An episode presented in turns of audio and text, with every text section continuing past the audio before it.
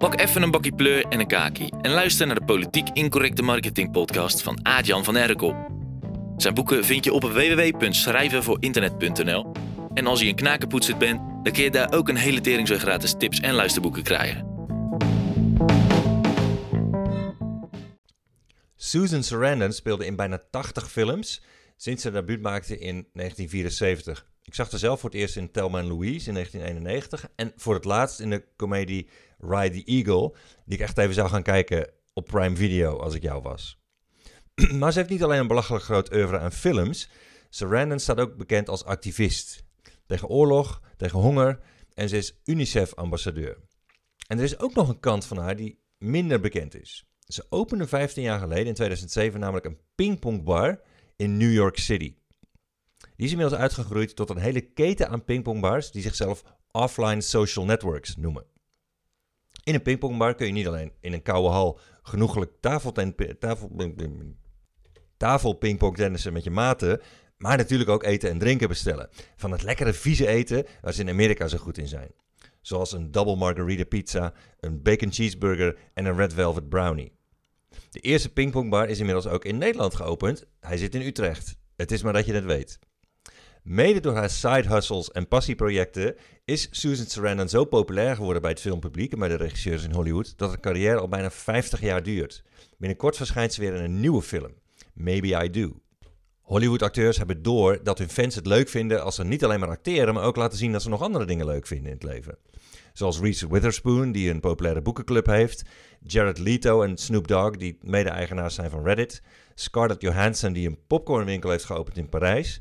Ryan Reynolds, die investeerder is in een ginmerk. En Gwyneth Paltrow, die kaarsen maakt, die ruiken zoals haar vraag je naar. Het is een van de leukste manieren om jezelf te verkopen als ondernemer. Vertel je klanten ook over dingen buiten je vakgebied die jou leuk maken. Als een van de acht formules die ik vandaag naar de members van het lab stuur, laat ik zien wat je kan doen als ondernemer om je marketing extra goed te laten werken door heerlijk te gaan lullen over je side hustles en passieprojecten. Ik laat je bijvoorbeeld zien hoe een Nederlandse ondernemer duizenden opt-ins binnenhaalde voor zijn nieuwsbrief met een stukje marketing waarin hij is gaan vertellen over dingen die niks te maken hebben met de expertise waarover zijn klanten bij hem aankloppen. Je ziet in de nieuwe masterclass met acht formules om jezelf te verkopen, onder andere hoe je klanten krijgt die achter jou aanzitten in plaats van jij achter hen. Klanten die achter jou aanzitten zijn het lucratiefste, want de prijselasticiteit is groter en ze blijven langer bij je. Hoe je marketing doet waardoor je in flow raakt en die je nauwelijks ervaart als werk. Hoe je volle bak je creativiteit en je crazy kwijt kunt in je marketing voordat je ook maar een woord hebt gezegd of geschreven. Hoe je onvergelijkbaar wordt in je markt. En hoe je als personality extreem waardevol wordt voor je klanten zonder dat je iets over de inhoud van je vakgebied hoeft te zeggen. Vanmiddag, maandag 6 februari 2023 om 5 uur sturen we hem naar de drukker. Daarna ben je definitief te laat. En ik laat straks ook nog even een luchtalarm afgaan, zodat je niet vergeet om je membership van het lab te starten via www.hetlab.online. En als je deze podcast hoort na maandag 6 februari 2023 5 uur, ga dan ook even naar www.hetlab.online, want dan vind je daar een andere gratis masterclass om het lab een keer uit te testen. Wout Weghorst is een Twent van 1,97 meter die zojuist door Manchester United, een voetbalclub met een van de hoogste omzetten ter wereld, is overgenomen van een Turkse club. Niet alle Man United fans waren daar blij mee, op zijn zachtst gezegd. Zie Twitter. He runs like a giraffe. Not United material. Works incredibly hard and then nothing.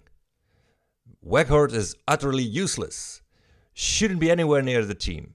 Get this bastard out of my club. Ondanks de kritiek na zijn signing heeft de Hollander Giraffe Weghorst al gescoord voor United en heeft trainer Erik ten Hag hem al vijf wedstrijden achter elkaar in de basis gezet. Weghorst ziet er aan de bal niet uit als een groot talent, maar hij heeft bij iedere club waar hij zit snoeihard gewerkt en hij maakt het de verdediging van de tegenpartij moeilijk doordat hij de hele wedstrijd draaft en druk zet.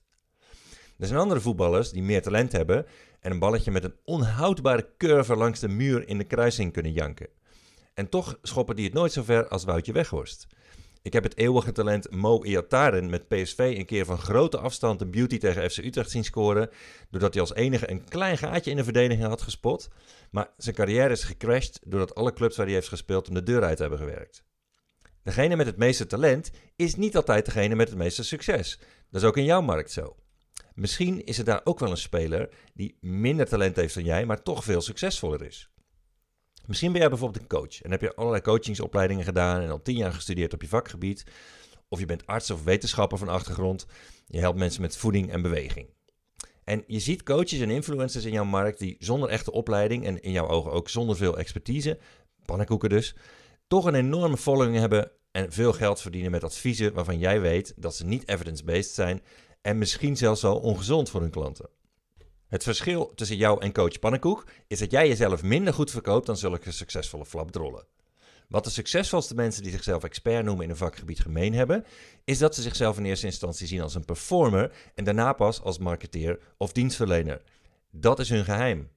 En hoe meer jij, net zoals zij, bereid bent om jezelf toestemming te geven om je prijzen te verhogen, zonder dat er nog een rationele relatie is met de dienst die je verkoopt, hoe meer geld je kan verdienen. Als je veel hogere tarieven wil kunnen vragen, verkoop dan dus geen diensten, trainingen of adviezen, maar verkoop jezelf.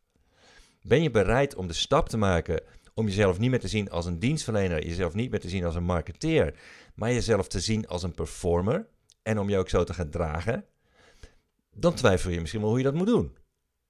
Om je te helpen heb ik een masterclass gemaakt waarin ik laat zien wat de acht formules zijn die ik in mijn business gebruik om mezelf te verkopen. Ik laat je zien wat het beste werkt en wat je nodig hebt om van een kleine naar een grote naamsbekendheid te gaan.